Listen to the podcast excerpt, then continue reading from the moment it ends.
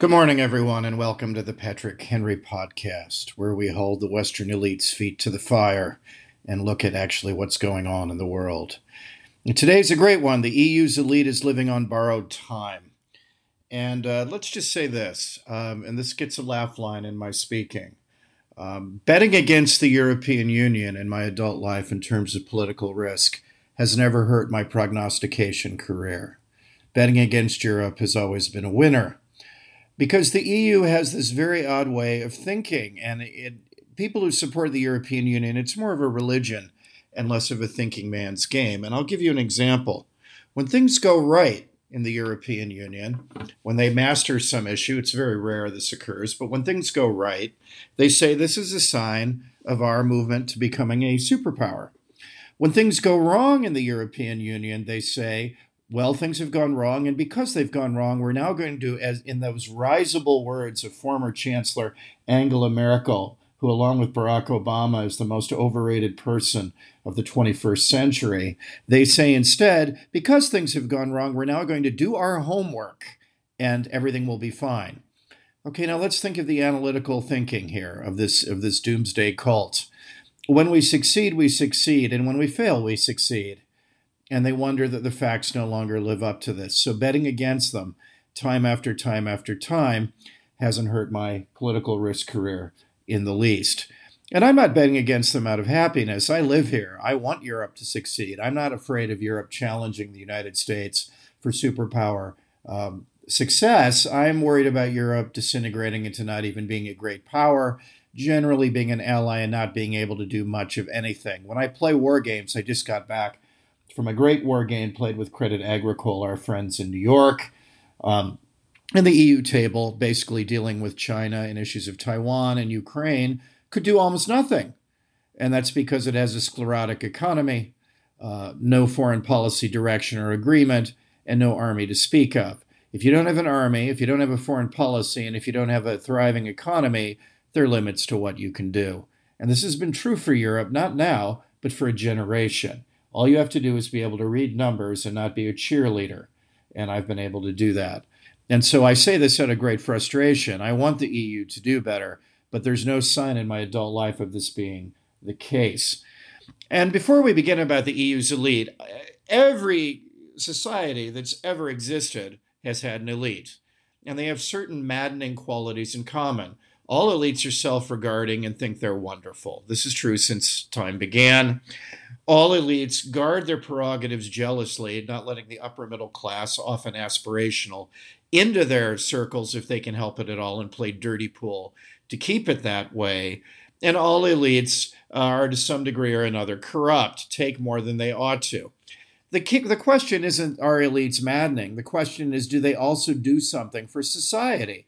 All these things were true of Franklin Roosevelt's elite, but Roosevelt got us through in the United States the Depression, and won World War II. Okay, I'll put up with a certain amount of nonsense, a certain amount of arrogance from that elite because it did things. It did historical things that benefited the world. And if that's the case, I'll put up with it. The next generation, the post war generation, people like Jack Kennedy, Dwight Eisenhower, and Richard Nixon, they also, despite their many flaws, got us through the Cuban Missile Crisis and won us the Cold War and ushered in an era of prosperity that the West had never known before. So I'll put up with a certain amount of self regarding nonsense, a minimum amount of corruption, a minimum amount of them guarding their prerogatives because they did things. Well, let's look at the Western elite over the last generation.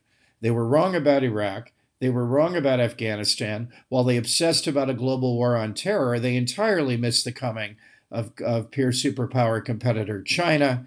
They certainly missed the global financial crisis, which almost ruined the world economy. They missed the rise of populism um, and aided and abetted it, and they certainly got COVID wrong. This is not a record that, that stands up. And the maddening thing about them now is that they don't see that. What they care about are credentials, not what you do with the credentials, but that you have the credentials. And I could care less if you're president of Harvard. I care what you do with that credential. Do you stoke anti Semitism? Do you stoke woke know nothingism where people are chanting about the river and the sea, not knowing where the Jordan River is?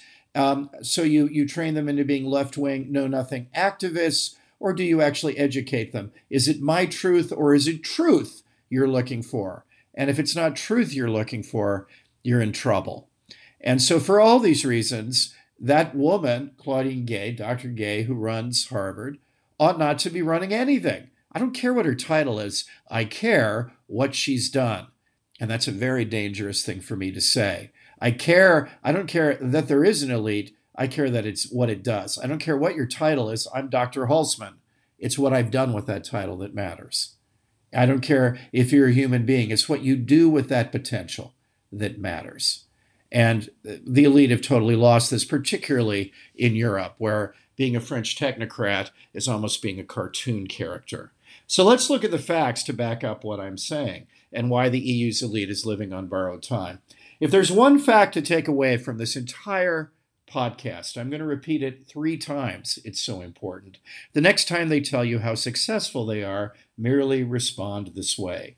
According to the IMF, already a bastion of the elite, the Eurozone economy has grown by a pathetic 6% in the last 15 years, whereas the American economy has grown 82%.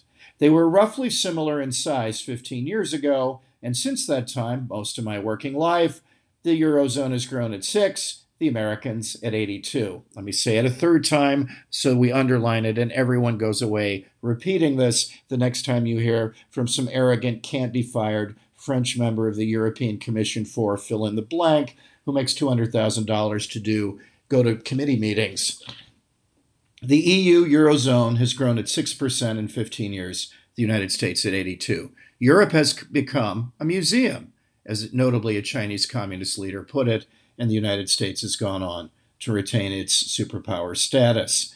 Of the 20 largest tech companies in the world, only two are European. Europeans don't foster innovation. Everyone knows they foster regulation and then try to foist that re- regulation, which kills innovation onto the rest of the world with no one much paying attention. And that is the bottom line. Over a generation, 15 years, the EU's grown at 6%, the United States at 82. One has taken off, one is in a coma. That is why the EU elite is on borrowed time. It hasn't delivered on the fundamental job of providing economic opportunity for its for its people. But recently, things have gotten even worse for the EU. And let, we're going to look at this in a bottom up way. I could go into 10 things, but we want to keep this to the 20 minutes. So I'm only going to mention three and then look at the political damage that the economic factor that I gave you has wrought, and then these three other areas immigration, the war in Ukraine, um, and green policies. Let's start with migration issues. Uh, this past year, uh, migration the number of people wanting uh, applying for asylum in the EU is back up to just under a million, uh, which is 52% more than last year and is the highest number since 2016 when Angela Merkel insanely said to a million Syrians, Come on in, we'll make it happen. And the problem with migration and why it's fueling populism um, is that there's no assimilation. It's the dirty words not spoken about. You're taking in in the EU a bunch of people who don't really want to be here, certainly don't want to become good Europeans and adhere to European cultural and political norms. They want to take European benefits while remaining whatever they are from North Africa, the Middle East, wherever. They want to keep their culture, not assimilate, but take the advantages of the people who live here. As we used to say in, in the United States, our house, our rules. And, and I'll, this is an example I see constantly living in Milan and then flying back to New York. I stayed at a hotel in New York that was staffed by people who were obviously first generation Americans, all of whom made mistakes at that hotel in Times Square, and all of whom corrected them and worked like crazy to make things better. These are people who wanted to be in the United States, wanted to join the United States, wanted to assimilate. And there are basic rules for assimilation in America. These are not political rules, they're cultural and social rules. The basic rule is that you, as a first generation immigrant to the United States, work like crazy for almost no money, and you're not going to get ahead. It takes time to assimilate, and that's never factored in. It takes a lot of time, a generation. So you work really hard, picking grapes, working at a hotel, but you join the club, your kids get into school, they learn to speak English, they learn the basic constitutional workings of the country, they win a lottery ticket, and then they have a chance to rise in the society. Every generation knows that it's been discriminated against from the no Irish need apply signs on. But the next generation then has a chance to make it. And that's roughly how it works. And people sign up for this as America's a beacon. You can still see the energy and the hunger of immigration, of the people who want to migrate to the United States all the time. And that, that does my heart good. You don't see that in Europe. The folks who come here have no intention of assimilating. When I used to go um, and lived in Germany in Kreuzberg, I would go get a croissant delicious from the corner Turkish bakery. The woman had lived in Germany for 35 years and still couldn't speak German. She had no intention of learning German. She didn't want to learn German. She wanted German benefits while remaining Turkish. This drives people who live in European countries, unlike their elite, who don't know any of these people, crazy. Crazy. Because what you're doing is taking in people who are not loyal to the polity that they're in. They are merely taking and not adding to it.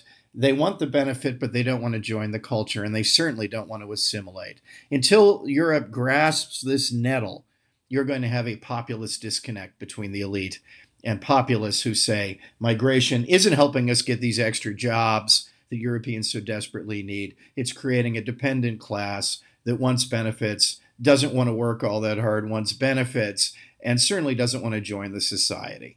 And that's why there's been a giant problem. Why Geert Wilders, after being around for a long time, shockingly, um, as someone who, who's, who's led the call against migration, particularly from the Muslim world. In his case, he's won a plurality of the votes in the Dutch election. I've lived in Holland. The Dutch are among the most tolerant people in the world. And for Wilders to win, you have to look at a generation of a lack of assimilation and the elite not caring about this issue at all. In fact, if you bring it up, you're somehow a racist. By not bringing up what is in front of the nose of every European, you're, you're, you're causing yourself the Dutch election. Second, there's Ukraine.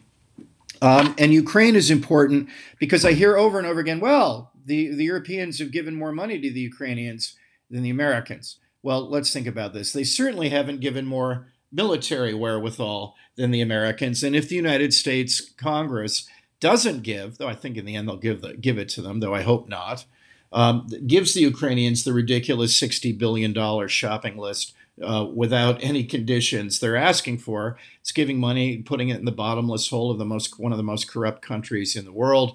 Don't take my word for it. Take Transparency International's world word for it. Another of of the elite establishment bastions. It, anyone who's ever been there, and I've tried to do business there and gave up because I didn't want to bribe anyone, breaking the law. It's one of the most corrupt places on earth. They're not winning the war, as we called early on. It's a stalemate and you're to what what 110 billion dollars didn't do another 60 is to do? You're throwing bad money after good money. And if the europeans have to step up which is ludicrous and fill the vacuum they won't. Why? Well let's go back to the three basic points. The europeans don't have an army and individually they're pathetically inept.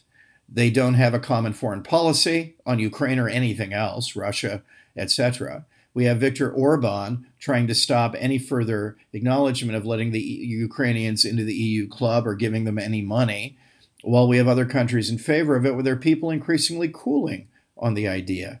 So they're all a manner of views about Ukraine, not a common foreign policy, um, no and, and no army to speak of.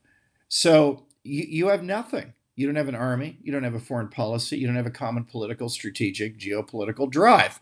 If you don't have a common geopolitical view, you don't have an army, you don't have a common foreign policy, you don't have a common point of view. And that's why when Europe talks, it, it's Wizard of Oz. The man actually speaking, despite all the trappings of grandeur, is a, is a pipsqueak hiding behind a curtain. Everybody knows this. This is what drives me crazy about NATO. Uh, frankly, and I've said this to German generals, my high school football team could take your army.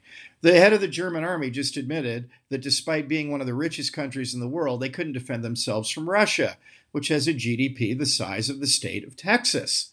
This is not serious. These are lotus eaters who've disarmed, taken the peace dividend, and, and subsidized their ridiculous spending uh, and social safety network and done it on the backs of the American taxpayer defending, defending them. But the price you pay if you have only carrots and you don't have sticks is you better live in a world populated entirely by rabbits. And the problem is that Putin and Xi Jinping and even the United States and nationalists like Modi in India, none of us are, are, are rabbits. And if you don't have a gun, you can't fight a tiger unilaterally disarming certainly made sense for a generation that Europe could continue to decadently live and support a safety net where teachers, and I, I, know this from, from experience in the last Italian generation, have now been retired for longer than they were teaching. This is psychotic. But while they've run up their debt on the on the social network of work shyness, living off the Americans, the bill is now coming due, meaning you aren't able to stand up to any outside forces. If NATO's going to work, the United States is going to have to leave more and more in the hands of the Europeans. Uh, and populists in Europe don't want this. Certainly, after Ukraine is over, the Americans are assuming that the Europeans pick up the tab for reconstructing the Ukrainian economy, which is going to run into the tens, if not hundreds of billions of dollars. Really, Europe's going to pay for this and make a sacrifice? I've never known a European to make a sacrifice for anything. And if you aren't prepared to put blood and treasure on the line, then you don't have a policy. If you're not prepared to make sacrifices, and the only two in foreign policy are blood and treasure, if you're not prepared to do that, then it's just a mere it's feeling good it's not doing good it's it's virtue signaling it's not having a foreign policy and so this this iceberg in front of the Titanic of Ukraine looms in front of the Europeans, who can neither fight the Russians if they had to, though they won't, nor can they reconstruct Ukraine without fueling populism further because they don't have a common foreign policy, they don't have a common geostrategic view, and they don't have an army. And all that is clear. And they don't want to spend the money. They don't want to make sacrifices for anything that gets in the way of their true religion, which is their lifestyle, as we all know. And then third, you see what green policies have done to fuel populism and discredit elites. There are a zillion examples. Just the two I'll give you are the Gilets jaunes. When Macron tried to put in some of his green policies, there was a vast uprising of people, particularly who lived outside of Paris and, and you know needed their extra vehicle to get around out in the countryside. And one of the great comments of the modern world was made then when they asked one of the Gilets jaunes what the difference was between them and the and the arrogant Parisian elite Remember, Paris is a is a city where they call the rest of Paris le paysan, the peasants, the countryside people, in, in derogatory terms. And this has been going on since the revolution, if not before. And when they asked the Gilets jaunes what the difference was, they replied pithily, These people are worried about the end of the world. I'm worried about the end of the month.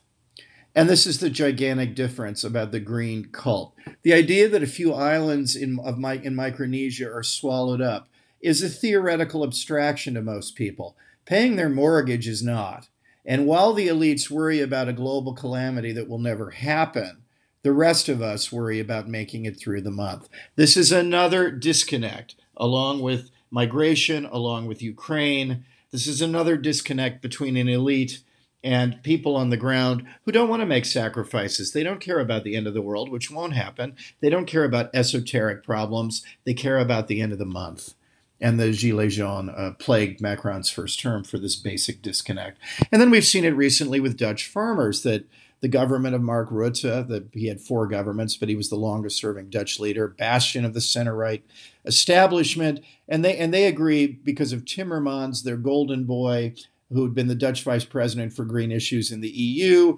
The Dutch then come back and accept these ridiculous nitrogen controls. Dutch farmers are among the most productive per hectare in the world. And suddenly they, they're not allowed to have nitrogen emissions, cows farting, etc. And without this, these farms would go under. And so there were a series of suicides for farmers who couldn't deal with it.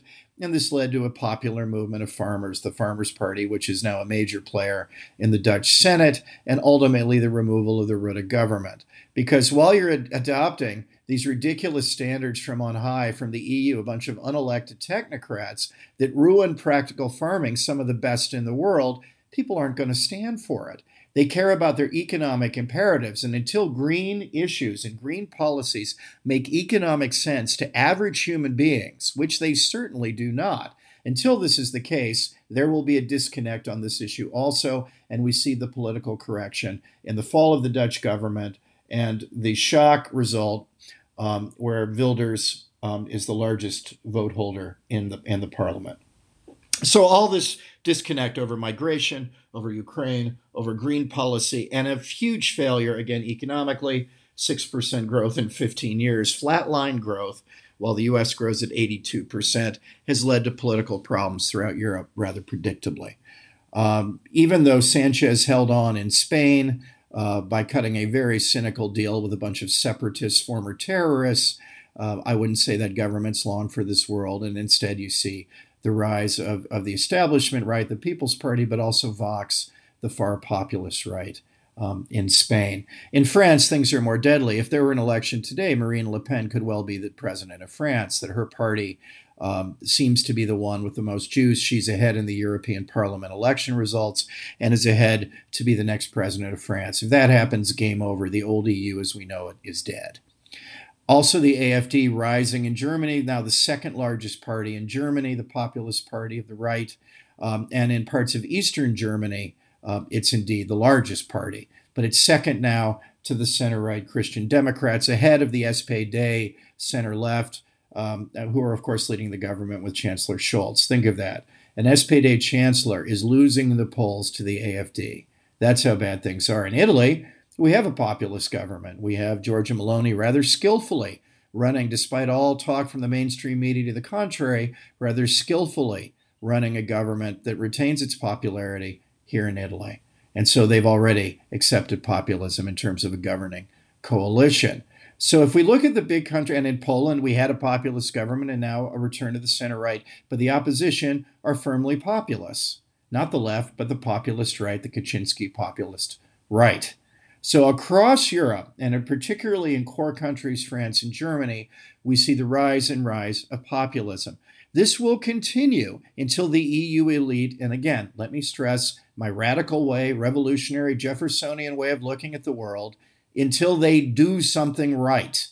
They are an elite that, like all elites, is arrogant, self regarding, guards its prerogatives jealously, and has more than its fair share of corruption. People would put up with that if the economy were growing right, if there was a sane migration policy, if people agreed on what to do over Ukraine, and if people agreed that first we worry about the end of the month and then we worry about the end of the world. But until that happens, until they accomplish something, Europe is falling further and further behind the Indo Pacific as we speak. The Indo Pacific is the future, Europe is the past. My political risk firm spends 70% of its time studying the Indo Pacific. Why? Well, we go where the action is. This is the region of the world with most of the world's future economic growth and most of its geopolitical risk. That's why we're there. Europe is a moribund museum, the sick man of the world, every year falling further and further behind relatively, not noticeably, but degrading, corroding constantly. In another generation, it will be an afterthought. It's already slipped off the list of great powers to being the least of the great powers. I would argue India's more important, Japan's more important, the Anglosphere countries are more important. Certainly, the United States and China are more important. It's probably still more important than Russia, but that's about it. The reason for this is this elite has yet to do something successfully. And that's why the EU's elite is living on borrowed time. Hope you enjoyed this fun to yet again place my marker down against the European Union. Again, I do that with with a certain amount of sorrow. I live here. I would like to make Europe work, but it's not. Until the EU's elite realize they need to stop worrying about the end of the world and worry more about their people in the end of the month and actually accomplish something, it will be continue to live on borrowed time and betting against them will be the easiest of political risk calls. Please do subscribe. So many of you have. We, we, are incredibly grateful for that. Please do subscribe. And for those of you who've subscribed, please do give. We're only asking $70 a year, $7 a month, or $70 a year. And that enables me to do three of these a week while I run my business, manage the book out there, and try to make the world a better place. So while I'm doing all that, please do give us the 70 so we can keep working with our community and give you the truth. Thanks a lot. Have a great day and see you at the weekend.